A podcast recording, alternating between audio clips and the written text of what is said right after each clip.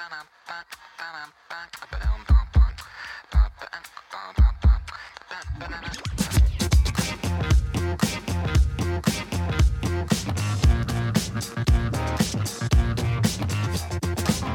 What's up and welcome back. It is episode number 24 of the Quinnipiac Athletics podcast. I'm Dan Bahl. And I'm Matt McAuliffe. And Matt, it is the most wonderful time of the year for college basketball fans. I- I- for college basketball fans, yes, it- it's March Madness. Yeah. It's everywhere you turn. There's a game on the TV. Whether you're at a bar, whether you're at someone else's house, whether you're at work, it's always on. so it's it's fantastic. It's fantastic. And uh, luckily, here at Quinnipiac, we do have one of our basketball teams participating in the March Madness. It is uh, Quinnipiac women's basketball. We'll we'll break down a little bit more about that. We have uh, something featuring them as part of this episode. We'll talk more about that later. But uh, again, you know, it's a it's a great time of year. Uh, we hope that you enjoyed last week's episode. So that was, um, you know, we were kind of figuring out what we were going to do while in Albany as the episode was happening. Is that was last week at this point, right? Yeah, it I'm was- losing track of my weeks. Yeah, I was like progressively Yeah. adding to whatever we had. And then uh, I put this out uh, a couple days ago, but Matt and I recorded uh, our rundown from a hotel bed at the Renaissance, which was just lovely. It was. It was. It It, was was kind of one of those things like, wow, we're really we're really living this dream as as as journalists and members of the athletic department doing this. But we, it was a lot of fun to be able to be with that team during their MAC championship run. As members of media, it was. It was a good experience overall. I mean, to travel somewhere and to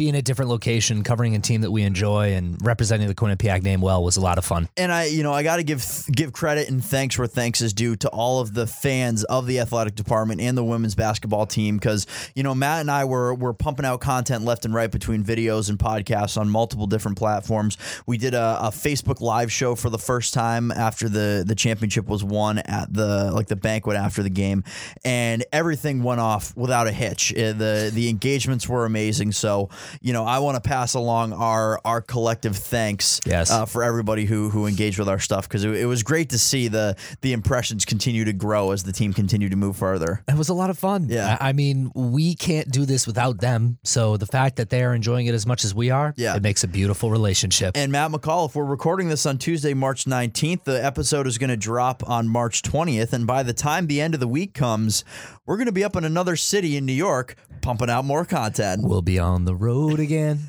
So we're working on our podcast plan for next week. But in the meantime, we're back here in our studio in Hamden, Connecticut, recording the rundown for you. We have a bunch of teams to get to, not just women's hoops. Everybody's playing in both winter and spring sports, and we got all of it in the week that was in Quinnipiac Athletics. the women's outdoor track team, they kick off their season on Saturday with a meet at Stony Brook. So best of luck to that team as their season is officially up and running. Women's basketball is ready to do battle in the 2019 NCAA tournament. They found out on Monday that the team is headed to Syracuse, New York for the first two rounds of the tournament. They got the number 11 seed in their bracket. They play number 6 seed South Dakota State. If they win, they'll play the winner of number 3 Syracuse and number 14 Fordham.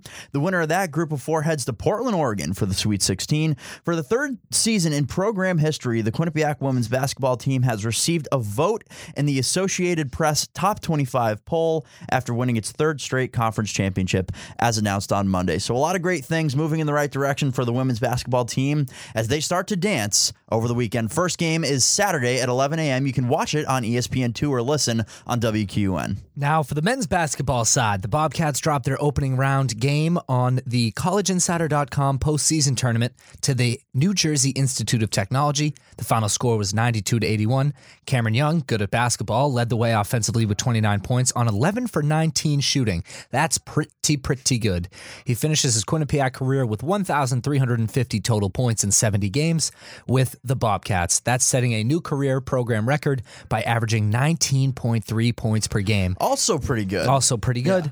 But Dan, that ends the Bobcats season. And nothing to hang their heads about for the Bobcats. They had a fantastic regular season run, got into the MAC tournament, and you can already tell that, you know, things in year two of the Baker Dunleavy era are continuing to move straight up. Absolutely. This is a team that is growing.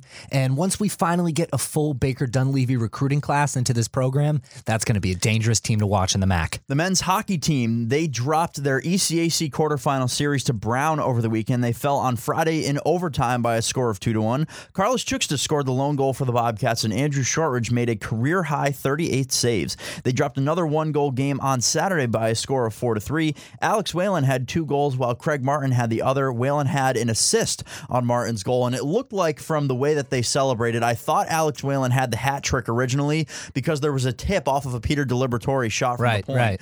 And originally I was like, oh, that might be the hat trick for Alex Whalen, but Craig Martin gets the goal. Either way, so the Bobcats, uh, their ECAC season is done, but five players took home all ECAC awards. Wyatt Bongiovanni and Peter DiLiberatore made the all rookie team. Odeen Tufto made the all ECAC second team. And Chase Priskie and Andrew Shortridge both made the all ECAC first team. So congratulations to those five players. And Matt, I think I hear the siren in the background. Wee whoop, wee whoop, wee whoop. It is rankings update time. We go five, six, and seven this week. The Bobcats are number five in the pairwise, number six in the USA Today poll, and number seven in the USCHO poll. Those are the rankings for this week. The Bobcats await its NCAA tournament opponent at the selection show, which is going to be aired on Sunday, March 24th at 7 p.m. So hang on, folks. We'll find out in just about a week where the Bobcats are headed for the national tournament.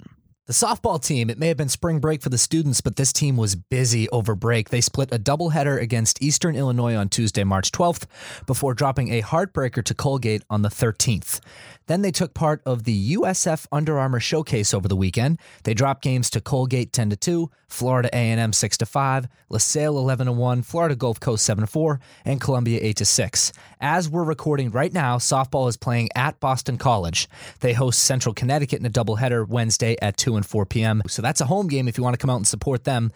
And that is games 1 and 2 of an 8-game homestand. So plenty of games to come out and support that squad. Baseball on the other side, they were down in Florida and Virginia over break. They dropped two games to Florida Atlantic last week, 7 nothing and 7 4. They dropped a 10 inning game to Toledo on Friday, 9 to 8 was the final in that one. They dropped a game to Bryant 5 2 on Saturday before beating Richmond to finish the weekend on Sunday by a score of 6 to 5. Junior Evan Vulgamore has been named the MAC Baseball Player of the Week. Vulgamore is the Bobcats' third straight weekly award winner after Andre Marrero on March 12th, and Chris Enns was the pitcher of the week on March 5th. This past week, Vulgamore had a slash line of 526 with a 550 on base percentage and a 737 slugging percentage in five games over the weekend as he pounded out 10 hits, including four doubles. Vulgamore had multiple hits in four straight games and ended the weekend with a double in four straight games.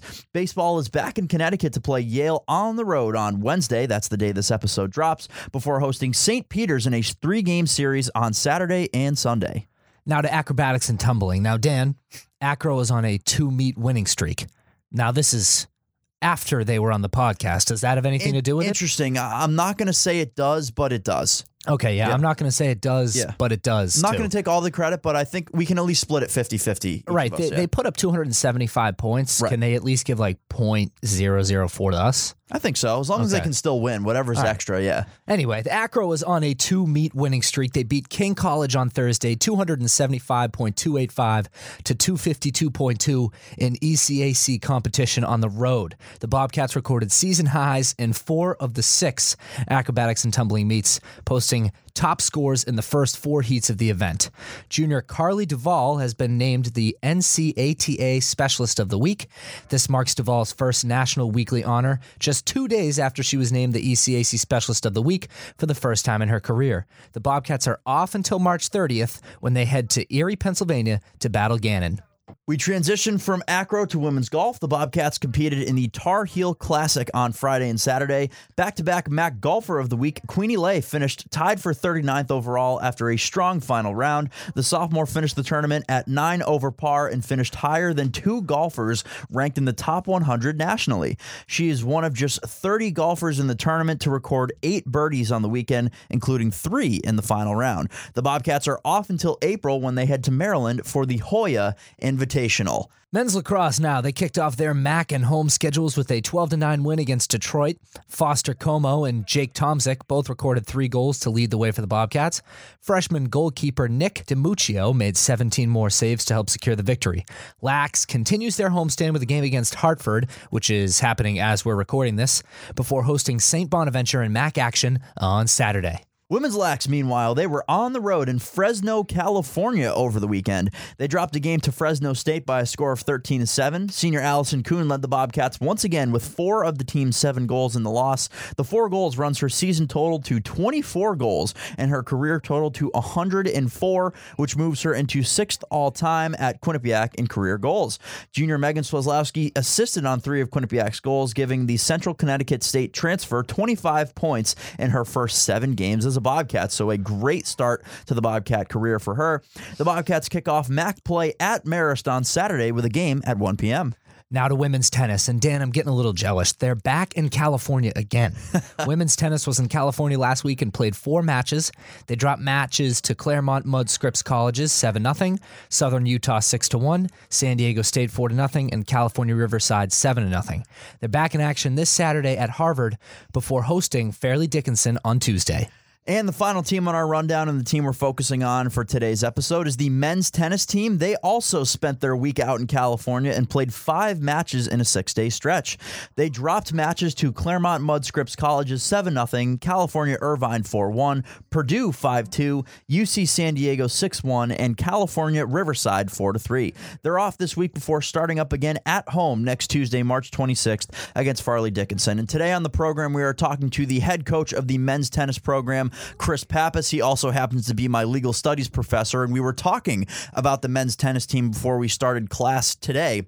And he was explaining to me, you know, about this California trip because on paper, that's an 0 and 5 trip. That's a tough look. But when you look at the teams that they were playing, he said that he saw improvements from his guys through every match to the point where when they were playing California Riverside, it was only 4 to 3. He saw a lot of things that he liked from this team. And one of the things he also told me is that he's got a lot of young guys on his roster that have made an immediate impact. Now, when you look at the score sheet, it says Purdue 5 to 2 and then California Riverside 4 to 3. If you're winning matches, if you're winning games within and winning sets within that kind of match against that kind of opponent, yeah. it shows that this team are fighters regardless of their age the two freshmen that we've talked about a ton, uh, Alistair Magalit and Alexa Martinovich. Those guys are both two freshmen. Uh, Magalit from Hong Kong and Martinovich from Novi Sad, Serbia. So these are the two freshmen that he was talking about as two guys that he believes can be number ones on his team sooner rather than later. So uh, you could hear we're we're gonna hear from Chris Pappas. I got a chance to sit down with him. We talked about how he got his start at Quinnipiac, how he's kind of you know managed to build his program because of course, you know, the women's team hasn't lost a MAC match since they joined the MAC a couple a bunch of years ago. So he talked about how he's grown his program and how he sees a lot of potential from the freshman and sophomore classes that came in. So that's the first interview. We're also including audio from Matt and I's pre and post shows. We did Facebook live shows for the athletic department at the People's United Center before and after the selection show for women's basketball last night. So we talked to Adele Thornton, Taylor Hurd, and Brittany Martin in the post show. We also have about 10 minutes worth of a pre show where we break down the bracket that the Bobcats are in and some more information about the tournament. So, a packed episode today. I like the matchup. Yeah. Uh, I say it a thousand times on Facebook Live, so I'll only say it once here. Okay. Uh, so, without further ado, uh, here's our first interview. I sat down with Chris Pappas, and here's what he had to say.